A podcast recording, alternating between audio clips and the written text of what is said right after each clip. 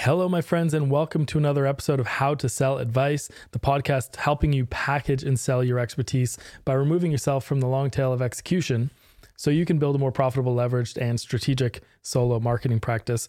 My name is Kevin Whelan, and today I've got Reuben Swartz on the call. He is a former software consultant turned CRM owner. He owns a CRM business called Mimiran, and he helps. He calls it the fun anti CRM uh, for solo consultants. He just brings a ton of knowledge and expertise around the topic of selling, and what I really enjoy most about it is is some of the mindsets that go into it, not just the, necessarily the transactional tactics, if you will, or the nitty gritty, but really about how to approach sales in a way that benefits your clients, benefits you, and gives you a better overall way to navigate a sales conversation that feels less prescriptive, that feels a little bit less like I have to follow a step by step process, which can feel real, really rigid for both you and your clients.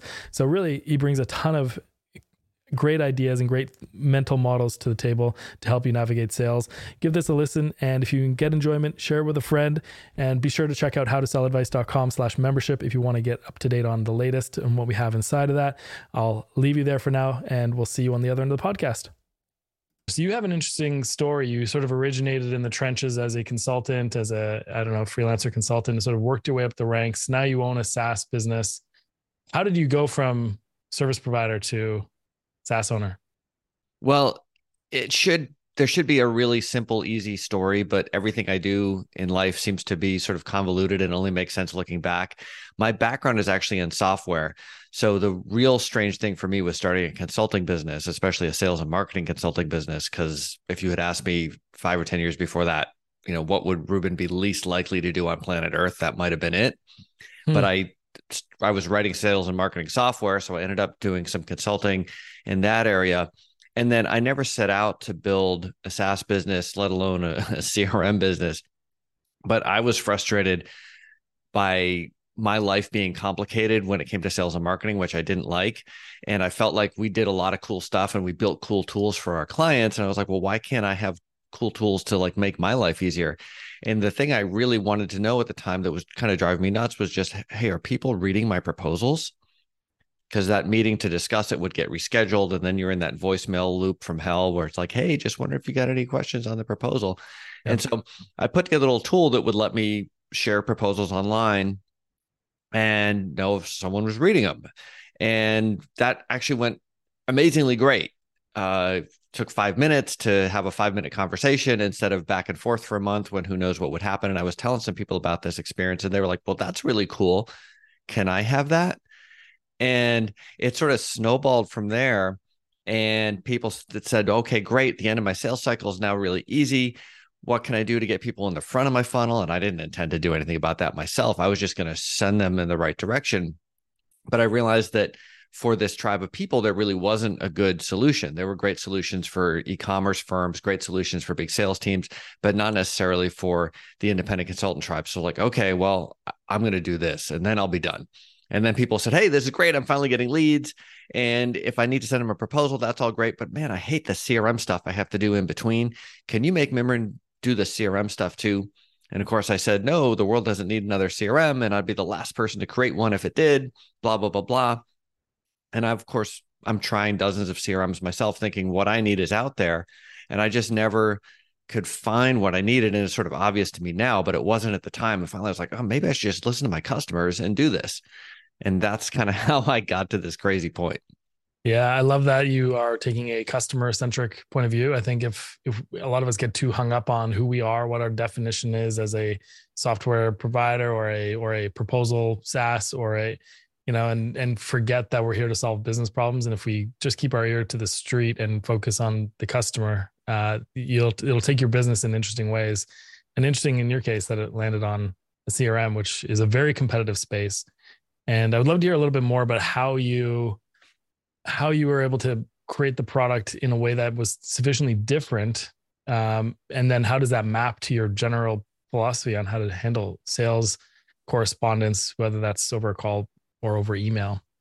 Sure. You're right. There's so many CRMs out there, and, and that's why I was sure that there would be one that I would actually enjoy using. But what I found is the tr- traditional CRM is for the VP of sales to keep track of the sales team. there, and I should have known that from my consulting because that's one of the first things we did. Would walk in and try to pull some reports out of the CRM, and usually find that the salespeople were playing cat and mouse with the VP of sales because they didn't really want to be tracked, which is a whole other story. But that's why traditional CRMs are built the way they are. They want to track the sales rep. Mm. And when it's you doing sales and marketing in your spare time, neither of which you really want to do, you don't want to feel like you're working for the tool. You want to feel like the tool is helping you stay organized and stay on top of things and getting in your way as little as possible. So that's just philosophically very different. And then I also eventually got smart. It took a while, but I eventually got smart about exactly who I was trying to serve and being very specific about that. Because when I started out, I had people asking me for this in various industries, various sizes of companies, people wanting to use it for big sales teams. And it would do what it said on the tin kind of thing. But eventually, the folks who were not independent consultants wanted me to go in a different direction that would have sort of broken that simplicity for the independent consultants. And, and at one point, I was like, you know, some of these larger companies, they're paying me more money, but it's kind of a pain in the neck. That's kind of what I wanted to avoid doing this enterprise type work. And I really like helping sort of the past version of myself because I was the sales and marketing consultant. I was helping these big companies and if I may say so, doing a good job because we got good word of mouth, we got repeat business, but I was really struggling with my own sales and marketing. And after a while, I realized that I wasn't alone in this. There's reasons why we end up in that spot when you when you learn to consult and reasons why a lot of the traditional advice doesn't necessarily serve you very well. And I got such a kick out of being able to help other people going through that and sort of helping them make the make the leap a lot faster instead of wandering around in the wilderness for years like I did. And so that's really what I what I realized my mission was. So I wanted to to stay very focused on that tribe and be the best option for this tribe rather than a decent option for a whole bunch of other people. Yeah, and I mean that's a good lesson for anyone out there. Is you know, in the beginning it feels like you can serve everyone because functionally these things are very similar, but it's only when you start going deep on a target market do you get into the nuances of their needs and be able to make something that like irks out extra inches in the ways that matter versus you know versus trying to paint with a broad brush and uh, hope that it solves their pains and that it stands out to people even try try your your SaaS in the first place or any business. Um, in terms of your methodology, one of the things you you talk about uh, on your website is that you help um, you help people win clients and stay organized without being salesy. And so, what would you say like that? Obviously, that's a very in, in, that's a very opinionated stance in a good way. Uh, that that implies some kind of philosophy. How do you approach sales, and how do you win business without being salesy? Sure. And first of all, I don't think there's anything necessarily wrong with being salesy as long as you're doing it ethically. It's just not for me and not for a lot of us. And I think we can all point to an experience we had where someone was being let that archetypal pushy sales rep with us that made us feel bad. We probably have had way more experience where somebody was helping us and doing a much more effective job of selling us, but it didn't feel like it was salesy. Mm right? Whether it's a doctor or a waitress or a consultant or whatever, we have these great experiences where somebody is in effect selling, but it doesn't feel like it. It feels like they're helping us buy. And so that's a big thing of what I want to do.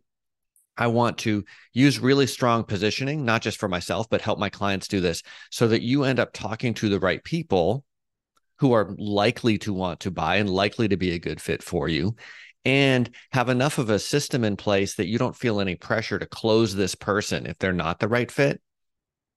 Yeah. And then I like to think of it as for me, uh, Bob Berg, the co-author of The Go Giver, said, "Reuben, you don't hate sales. Book. You you hate what you mistakenly think sales is." And he's right. But for me, it's just simpler to say, I don't like sales. I like helping. Yeah. So let me help. And I don't mm-hmm. like marketing, but I like teaching and I hate networking, but I kind of like connecting with people. So just shifting the words that I use in my own head to think about what I'm doing is really a, a powerful thing. And then you combine that with having really specific positioning. It's kind of like if you're the doctor who specializes in fixing shoulder injuries for people who exercise too much or something like that, you're going to get referred a bunch of people who exercise too much who have shoulder problems. That's probably going to be a good set of patients for you. If you try to say, "Well, I could treat your knee, I could treat your ankle, I can treat your uh, treat your stomach bug, you know, whatever," because I went to med school, then you're going to end up with a lot of resistance and a lot of problems, and you're actually going to end up with fewer referrals because I'm like, "Who's this guy?" But if you are the person for the sports shoulder industry, uh, injuries in town, you're going to end up with a bunch of people in your waiting room. You can talk to them, have a good diagnostic conversation where you're just trying to figure out what's going on. And then you send them, you know, it might be to the OR, it might be to a different specialist, it might be do these stretches and call me in six months, whatever that right thing to do is. And that sort of mindset of the doctor versus the sales rep, I think, is very powerful for folks who love serving the clients but feel awkward with the selling. So it's like, let's not sell anybody anything. Let's make sure we're specialized and then let's just diagnose and the right people are going to basically pull us through the sales cycle. Yeah, that's so powerful. I love the reframing of sales to helping of, you know, marketing to educating and teaching and networking to connecting.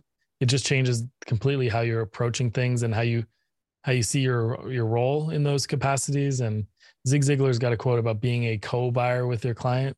And uh, meaning you know and that's how i see all of my work as a marketing consultant advisor is i like to feel like i'm sitting on the side of my client's table and helping them make their decisions including whether or not they should hire me and right. acting in their fiduciary uh, interests or their you know being an advocate before before they even hire you and sort of sitting on their side and saying, okay, let's look at this challenge. What are your challenges? Let's understand them together so I can see what you're seeing and come to some sort of conclusion to see whether we're a fit or not, or maybe there's another way or a better way to solve that that doesn't involve me. And it does take a bit of confidence and you do have to, you know, be okay with losing a sale in order to serve people. But I think if you take that mindset, you're going to close more deals than if you see it as a transaction someone across the table that you can take money from, uh, regardless of whether you can help them. So I love that mindset in terms of how you kind of restructured it. And then specializing, you're saying, is a key thing as well as having a really core dialed in set of skills that makes it so that the people you do help, you can help really well. And therefore, it kind of feels like an obvious fit, probably when you're more specialized. You're seeing a knee doctor for, for a knee problem. You're not seeing them for your stomach issues or what have right. you. And and that makes a lot of sense as well. So really love Love that method. And so, how would you encourage people to engage in a sales process uh, using the CRM as a tool? But what do you foresee as being kind of the evolution from okay, someone reaches out, how do you usher someone through that sort of general process in a way that, um, in a way that helps them hire you or not as, as quickly as need be? Like, what's your kind of mental model for that entire sales cycle? Well, let, let's go back to the doctor's office and think about how do you diagnose somebody? Yeah. Right. Like maybe the doctor has a diploma or something on the wall, but they don't spend a bunch of time talking about how awesome they are. They're focused on understanding what's going on with you. And right. they know as the expert, here are the, you know, it could be three, it could be 30 questions, tests, diagnostics, whatever we have to run to figure out what's going on or to figure yeah. out if you're even in my domain. And if you're listening to this, you're the expert in your domain, whatever that domain might be. So, what are the questions that you need to ask, not just to like extract money from somebody, but to really understand their problem? Right. And I love what you're saying about being a co buyer and trying to help them figure out what the right path forward is, whether or not it's with you. And if you have the confidence that, hey, I don't need to close this person to make payroll because I've been in that situation where I'm like, oh my gosh, I finally got a referral and I better figure out how to make this work because I don't know how to make payroll otherwise. That's yeah. a terrible place to be in, right? Because yeah. you're trying to be ethical and, and all that, but you can feel that cloud hanging over you versus I have a whole bunch of patients in the waiting room. I'm going to take the right time with each of them and the right ones are going to come back to the OR with me and the ones that that's not the right fit for, that's totally fine because there's another person behind them and behind them and so on. And it's almost like if you have a have a systematic way of doing this it's not just you sort of convincing someone to go with you it's them convincing you that you should work with them. Yeah. And i think that's one of the really powerful things that that can come out of this sort of diagnostic session the co-buying collaboration whatever you want to call it sometimes you, you're talking to somebody you're like hey I don't think you need this. Like you're fine. Or, you know, why don't you just do this thing that you could go do this weekend or tomorrow, or that you could hire off Fiverr or whatever for a fraction of the cost of engaging me? And sometimes they're going to be like, oh my gosh, thank you. You're so right. That's great. Right. And then you have an ally, somebody who knows that you don't just try to sell them stuff. And sometimes you learn, well, the real issue is blah, this thing that I didn't know how to how to express or wasn't ready to tell you yet because I thought you were just going to try to pull money out of me. The real issue is XYZ. And I heard that when XYZ is going on, you know how to handle that. Right. Love that. Love that. You talked, you did mention one thing about being around the ethics of working with prospects that come with you when you have to meet payroll and yet they may or may not be a fit. I actually recently wrote on that marketing is essentially your ethical duty to be able to generate enough demand so that you can truly act in your client's best interest above your own. Because if you're at the brink of survival and needing to meet your basic needs financially, you can't really, in earnest, put their needs above your own, especially when they represent a paycheck and that's where I think it gets into murky water. So I was trying to, you know, I'm a philosophy major, so I was trying to play take a philosophical angle to it. Um, obviously, we all have to help clients the best we can. Sometimes not every single client's going to be right down your your lane, but and most times you can help people to some extent. But just interesting you kind of mentioning that, and uh, and that ties very well into if you have a good marketing engine that is education focused, that is helpful in nature, you're going to naturally bring in some people that want your help if your help is unique and and seems appropriate. Uh, so I just really loved that piece that you mentioned uh, there as well. Um, I want to talk a little bit about referrals. So one of the things I noticed was even though I market my businesses uh, significantly, I also get a lot of referrals. And maybe that's to do with they see some of my marketing, and some of it's to do with well, they heard I was good, and some of it's I keep seeing your name come up in conversation. Do you have any kind of mental model for how you either generate or handle referrals, whether that means incentivizing people who refer people to you or what what makes you more likely to get referred. Do you have any thoughts on how referrals, how to basically leverage referrals and cater cater to that uh, in the best possible way? Yeah, I have a lot of thoughts on that, and we may not have time for all of them. But that was actually one of the key drivers for me saying, "Okay, let me listen to my customers and make this thing a CRM." Because one of the things that drove me nuts with traditional CRMs was they don't track referrals.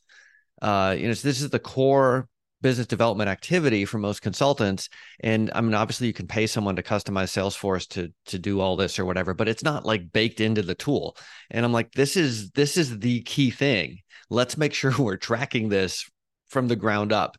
And then how can we be intentional about it? Because I spent a long time thinking, oh, I'm I'm doing great. I get referrals. And I didn't want to be one of those sort of sleazy, how can I help you today? Do you have any referrals for me? Do you have any repeat business for me kind of consulting shops? And I, you can see a lot of those. But at yeah. the same time, I kind of swung the pendulum so far in the other direction that it was ridiculous. So here's how I think about referrals. One, we got to have really strong positioning. Same thing for everything we're doing with sales and marketing. The stronger your positioning, the more work that will do for you and the less work you have to do. And I think there's a fear when you get really focused with your positioning that you're going to get less leads and you're going to get fewer referrals. And I would argue that the that that's not true. It's actually the opposite. But you're definitely going to get higher quality leads, and you're much more referable. I was on a Zoom call the other day with a bunch of consultants who were complaining about lead gen, and I said, "Hey guys, you all sound like me back in the day. And I say this with love, but none of you are referable because you all solve business problems in some vague way, right? Mm-hmm. I can't be like, oh, you got to talk to Kevin right now. Right. And so let's let's let our positioning do as much work for us as possible. And the way I sort of worked my way around that scarcity mindset that always creeps in is like, hey, even if I get this really hyper focused market, I can't serve the whole thing anyway, right? I'm not Coca Cola, but do I want sales and marketing to be easy or hard? Because I love those conversations that don't feel like selling; they just feel like collaboration or co-buying or whatever, and you don't even realize that that somebody just basically asked you for a proposal. You're like, "That was awesome."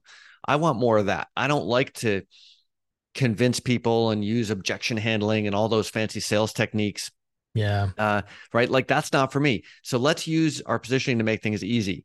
And then let's be intentional about nurturing those referral relationships. It doesn't have to be sleazy, but there are people that refer business to you that you might or might not refer business back to, but you just enjoy talking to. How often do you talk to them in an actual conversation?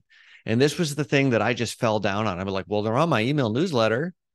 And there's nothing wrong with an email newsletter, assuming it's a decent newsletter, right? It's better than nothing, but it is not a replacement for actual conversations. I was having a conversation yesterday actually with somebody who refers a bunch of people to me.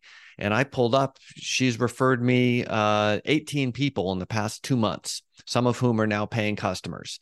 Um, she's an awesome connector.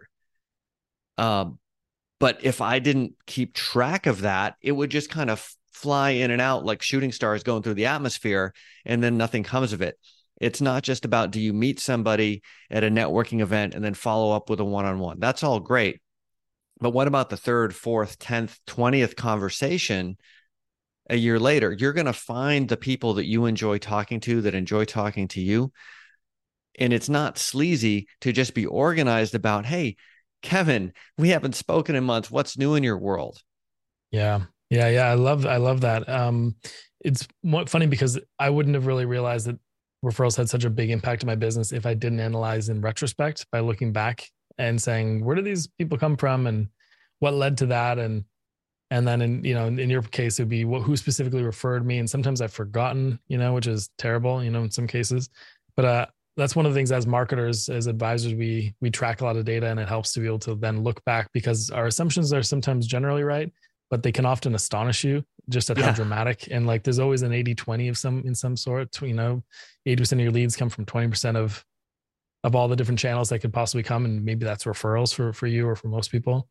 Uh, so really fascinating and using a, a, tool like your crm or other crms to to track that stuff just super valuable. And i love how you talked about leaning on your positioning because when people do refer you they're making a bit of a reputation there's a bit of a reputational risk right mm-hmm. if if i if i know you can do everything then i kind of don't know what you're good at and what you're not good at so it makes it very hard for me to refer you in good conscience to a client with confidence saying this is definitely the person you want to hire it has to be couched with uh, they seem to be very good at a lot of things I think they can probably help you potentially. And that's if I'm willing to make the risk in general, you know, because you never, you never really know how good someone is until you've worked with them. Uh, so mm-hmm. I think even your positioning saying, I specialize, I help X do Y makes you much more, first of all, people think of you more, uh, mm-hmm. you know, as Jonathan Stark says, the Rolodex moment.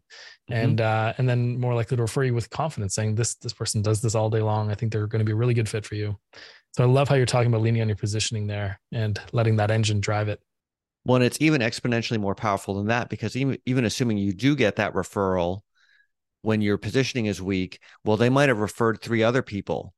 Yeah. And now you're like trying to convince somebody who's not an ideal fit that they should work with you. Meanwhile, you've got some competitors, right? You may not have even wanted that referral. It may just be sucking time and energy out of you versus the people, you know, who have the the pitching injuries that I know I can fix and I'm the best doctor in town to deal with it send me those all day long.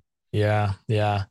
What about the idea of gifting? Do you do you have any thoughts or beliefs on whether you you know let's say you referred me 18 customers or clients. You know, I would want to reciprocate in some way, whether that is, you know, offering some of my time. I've personally I've sent small gifts to people who have just been completely generous, things that are really super focused on who they are and what would benefit them, or even like chocolates or things of that mm-hmm. nature, a card. Mm-hmm. What are your thoughts on? Do you have any thoughts on the idea of gifting or reciprocation for referrals as a general practice? Great question. And I think there's a, a, range of answers that depend on your relationship. And ironically enough, I just published a, a episode on my podcast with Steve Vizagani, whose whole business is in helping you like automate gifting in this way. Mm-hmm. Um, but still keeping it very personalized and so on. I think it's nice to show appreciation. So I actually have I'm I'm a little overdue here. To, I'm supposed to have time this morning to write some thank you notes, uh-huh. um, right? So you're going to get a thank you note for having me on your podcast because I just appreciate that, and I'm wow. going to thank a customer, and I'm going to thank the person who referred me to that customer, and it's just like it, it's just one. I think it's nice to take a moment for yourself and just feel some gratitude and know that hey, for all the chaos and stuff out there that can throw things off track, there's actually a bunch of like good forces in the universe that are helping you and returning hopefully some good karma that you're putting out there. And yeah. then I love the notion, I don't do a good job with this really, but like of giving someone just a, you know, some chocolate or something, something nice that's all about them. I think there's a difference between like, hey, I'm going to pay you an X percent referral fee. And here's here's a chocolate thing and a nice card or a wine glass and, and a thank you note or something like that. I think for most of us, you know, I don't mind, for example, if someone's like, Hey, Reuben, do you have an affiliate link that you can create for me? I'm like, sure. But most people don't want to jeopardize their relationships for a little bit of money. Yeah. Right. I mean, maybe once they they know you and all that, like you can establish some kind of partnership. But I I I think like what would you do if you wandered into this person like if it was like college and, and they were down the hall from you i try to think of, of that um, versus oh my gosh everything is virtual you know so easy to just shoot an email to somebody so taking t- the time just to do something that recognizes and, and shows some appreciation i'm all i'm all for it and from what i hear from people they appreciate it that somebody took the time to do that. Whether they can read what I write, I don't know. My handwriting is terrible. But I know I love getting a card from somebody in the mail, right? It's just a little personal touch in, in this fully quasi automated world where everyone wants to do things more efficiently. Sometimes you got to slow down and just be human to human. Yeah. And that actually prompts a thought about there's a book called, um, uh, I think it's called Alchemy by Rory Sutherland. Uh, maybe might be hmm. called some something along those lines. He's a marketer. He runs Ogilvy in the UK, uh, but he talks about sometimes the the very difficulty of the thing is a message. So the mm-hmm. fact that if you take the time to write a card or whatever and put in an envelope and get the address and send it, uh, the very difficulty involved in that. Like you could automate that with a with an email or uh, even maybe an automated message uh, that would that would get the same message across. But it, you know, as as Marshall McLuhan says, the medium is the message.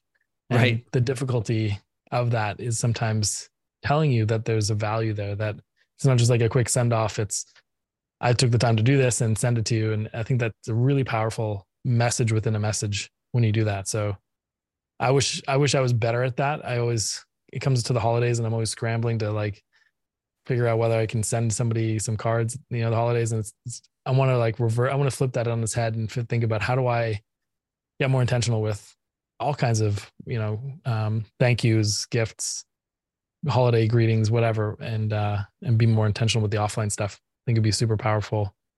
And I'm terrible at it. Really, full disclosure. Well, and I'm not great at it really, uh, and I don't do the holiday stuff. And I sort of rationalize it by thinking it's kind of ch- I feel cheesy, and right. I also feel like there's a deluge of you know happy holidays from such and such corp.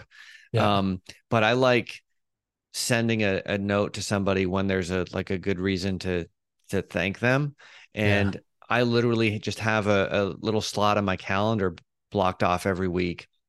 And I actually invited somebody else to this meeting because she was saying, Hey, she loves sending handwritten cards, but she's not good about actually doing it. I was like, well, okay, mm-hmm. I'm going to invite you to my little slot. We won't talk or anything. It was just time to to write your notes. And of course, this morning I, I was doing some tech support for my mother-in-law, and that you know that killed my my slot. But I have my cards right out here on my desk, so you're gonna get it done. It's gonna happen you know, there is a lot of good karma to be had for helping your mother-in-law with tech support. I'm the de facto tech support for my extended family, not just my immediate family. Um, one interesting thing you're kind of talking about is this idea of sort of systemizing some of your sales, you know, biz dev, maybe even marketing. Um, do you have a view on how much of your sales and biz dev work should be systemized versus kind of made up based on how you're feeling in the moment? Like, what is the line between ultra dialed in, systemized, and somewhat fluid based on your the moment? Well, I think it varies. And one of the challenges of being a solopreneur is your life is gonna get thrown some curveballs. And you know, having tech support session with your mother-in-law is a relatively minor curveball. But you know, if my whole day and my whole mental uh, sense of peace was dependent on me following my schedule exactly, like I would never have a moment's peace. So I think we have to give ourselves a little bit of grace. But I'm a big fan of let's use the calendar to do the things that that we say we're going to do. Like I have a Friday afternoon slot blocked off that I create with a button in my CRM that says catch up on overdue calls.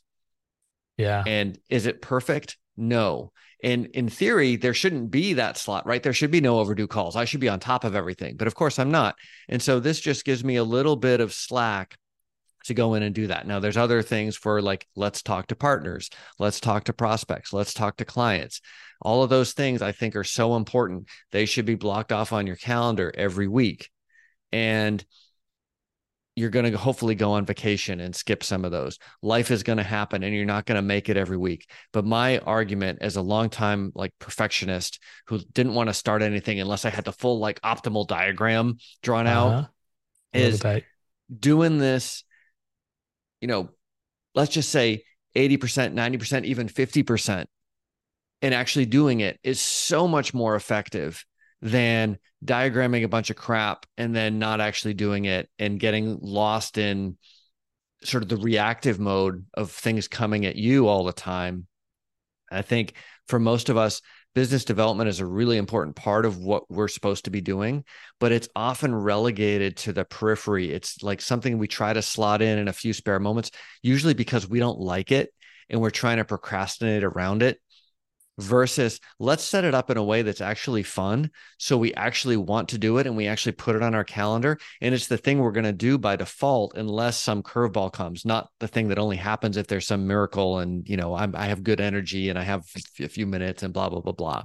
Yeah. Yeah. That's the, that's how I feel. And I think you're, you're bang on by saying, you know, life is messy, right? And like I have two young children and therefore even my perfectly planned schedule is constantly being adjusted and, and so uh, you can't get down on yourself if you don't get all of your system down. But it's nice to have parts of it that you, you know, for example, I have mandatories. Like I need to create, you know, ideally multiple pieces of content that I publish through my newsletter per week. And as long as I've done that, I used to be daily, and I've kind of pulled back on that a little bit. Um, but I think it's important that you say, as long as I do that, then everything else sort of falls into place. And in, on a sales side, it might be you know, as long as I schedule this thing and I send a couple cards, at least I'm I know I'm in that mode. I'll always prioritize the most important top of mind people mm. or whomever. And and I think I like that idea of have a have a plan, but don't don't feel like it don't like live by your plan. It kind of removes the fluidity of life a little bit that can make you a little more agile. Yeah. And I, I think that notion of let's do what we can and kind of keep have enough of a plan that there's some momentum happening and some forward progress. Because i think what happens if we don't have that plan we don't have that time blocked off on our calendar is everything is reactive and then scrambling. And then maybe we like oh i'm going to create 18 pieces of content today because i have a few minutes but then you don't follow up with that appropriately and so on. So I think especially when it's just you and it's you know having kids, having a dog, having whatever else is happening in life, um, it's hard to keep all these balls in the air. And so a lot of it is let's figure out how to be really intentional about the, the critical ones. And again, some of this goes back to the positioning, right? If I know exactly who my my ideal audience is, I can get rid of 50, 80, 90% of the crap that I was so worried about because it doesn't actually matter. It's not, it doesn't apply to my ideal audience. Let me instead create one thing that's really going to resonate with them right? Let me post that in the one place that I know they hang out as opposed to worrying about the 18 other places that people in adjacent markets can hang out, et cetera. Mm-hmm. Yeah, let's, uh, that was actually my next question. If you could only focus on one thing for your business development, let's say you had one, aside from sort of having a CRM or something, but one thing that one action you took or one category of things for biz biz dev, and we can call that sales and or marketing, what would that be? What would be your one if all you could do is one thing? Well, of course, this is going to depend for different markets, but I think for me and for a lot of the folks listening here, the one thing is to systematically talk to people. And as an introvert, I spent years avoiding that, trying to automate my way out of that.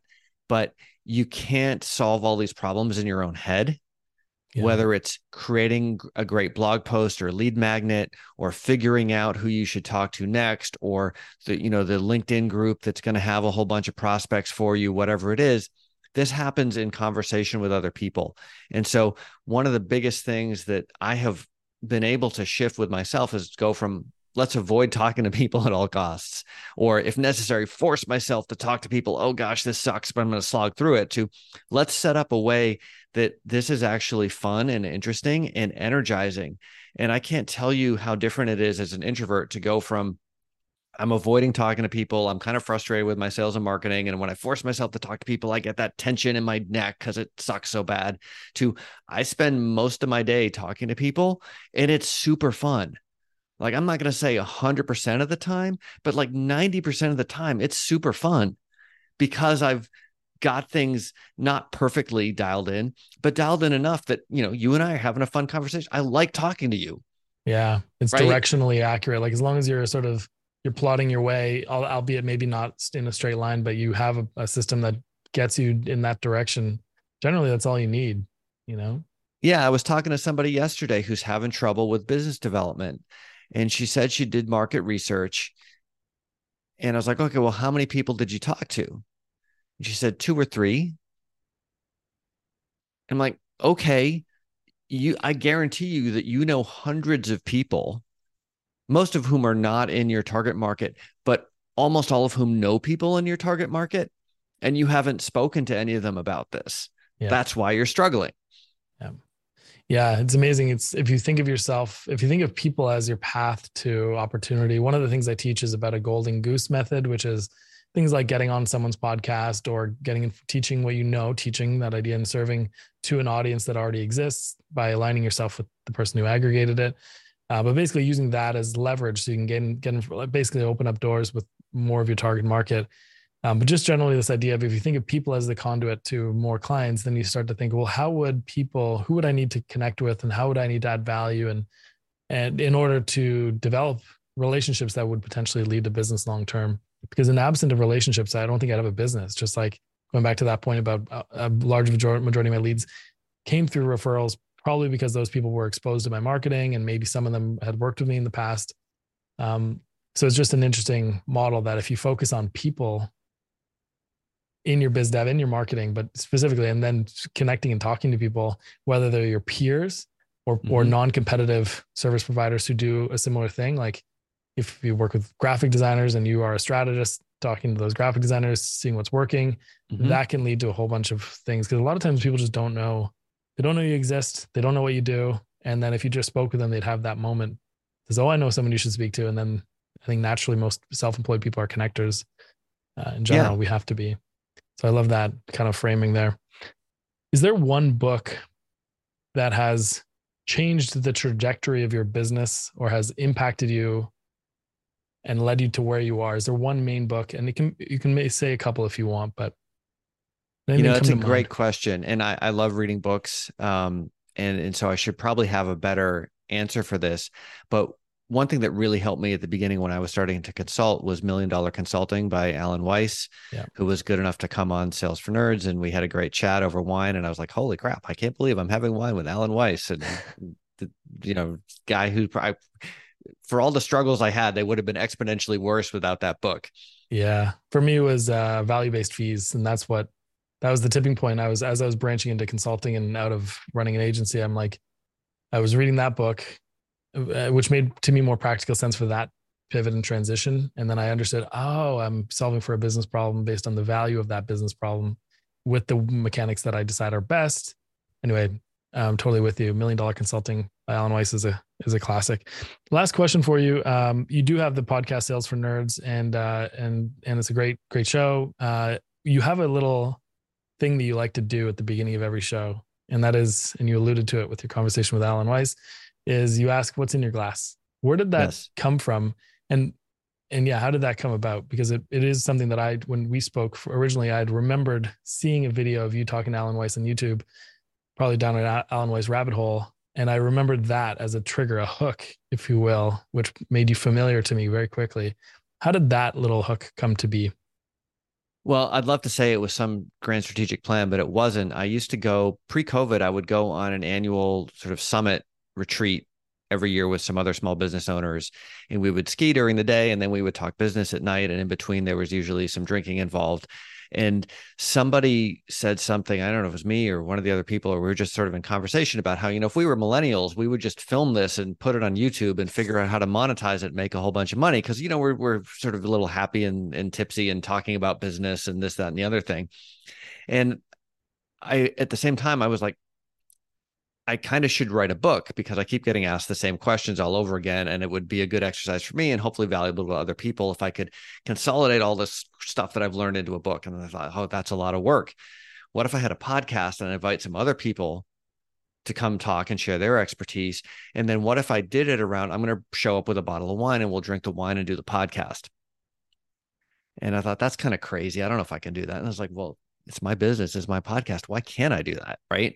And so, of course, as an over perfectionist, I wait six months and sit on this idea until finally it was literally six months later. I'm like, I'm so embarrassed. Like, I'm doing it again. I'm yeah. overthinking it. Like, yeah. I'm going to send an email out tonight. And so, uh, I don't know if you know Jason Cohen. He's mm-hmm. the founder of WP Engine, where I host my website, and uh, he's done Same. a lot of entrepreneurial things. And he has a great blog at a smartbear.com and just you know generally cool guy to talk to lots of good thoughts so i sent him an email like oh you know always been big fan of a smart bear. Um, a customer of WP Engine have this idea where you know I bring a bottle of wine and we talk about this. You know, would you mind this, that, the other thing, blah blah blah. And he writes back like three minutes later, you had me at wine. Here's a link to my calendar. And I was like, oh, you know, that's interesting. Like, there's no way I could get an hour of Jason Cohen's time if I hadn't said, here's some wine show up at his office. We record two episodes. The sound quality is terrible and all that because I didn't know what I was doing. And, but the only reason we stopped talking was because we ran out of wine. Uh, It was just such a great conversation, and it's it's just such a nice icebreaker. And I kind of feel it, uh, part of what was happening at the time. Also, I felt like I was in a little bit of a rut. I was like, why can't business be fun? Let's have things be fun. And I think that resonates with a lot of people and not everyone drinks which is fine but most people kind of enjoy the concept and what i hear from listeners is they seem to enjoy the concept too. Wow. I love that story. Is is that audio recording with you and jason still online anywhere? Yeah i split it into two episodes. Episodes one and two of sales for nerds are jason and i talking business and uh, you know badly in need of a sound editor probably and better microphones and all that but I mean, he's yeah. got some great wisdom that you should totally check out. I will definitely do that. Uh, yeah, Jason runs WP Engine, as you alluded to, is now a billion dollar multi. I don't know how big it is, uh, exceeding a billion dollars uh, in or valuation anyway, and doing extraordinarily well. And I'm a customer of theirs as well. So, and he's a great strategic thinker. I will definitely go back and look at that. One thing I, I'm going to close on with you is that you mentioned on kind of you were over, you know, over this pattern of overthinking and being a perfectionist, and I think a lot of us get held back by that. And there's a quote I heard today by Daniel Priestley. He wrote a book called uh, Key Person of Influence. And so he says, prolific beats perfect. And I just like this idea of optimizing for just getting a thing out. And it's going to be, and one of the things that I firm belief is things start small and crappy, specifically crappy, uh, not scrappy, uh, and then get better over time. And you have mm-hmm. to be mm-hmm. willing to just sort of put out and churn out the, turn out your thinking or your effort and then eventually polish it and refine it over time and uh, I just kind of like that idea of like permission to have bad audio with a really important guest that first time and build it from there. And you've done so successfully since then. Yeah, I think it's such a great point to close on because I think so many of us think that you cannot make a mistake in anything. And obviously, you know, if you're doing heart surgery, don't make a mistake.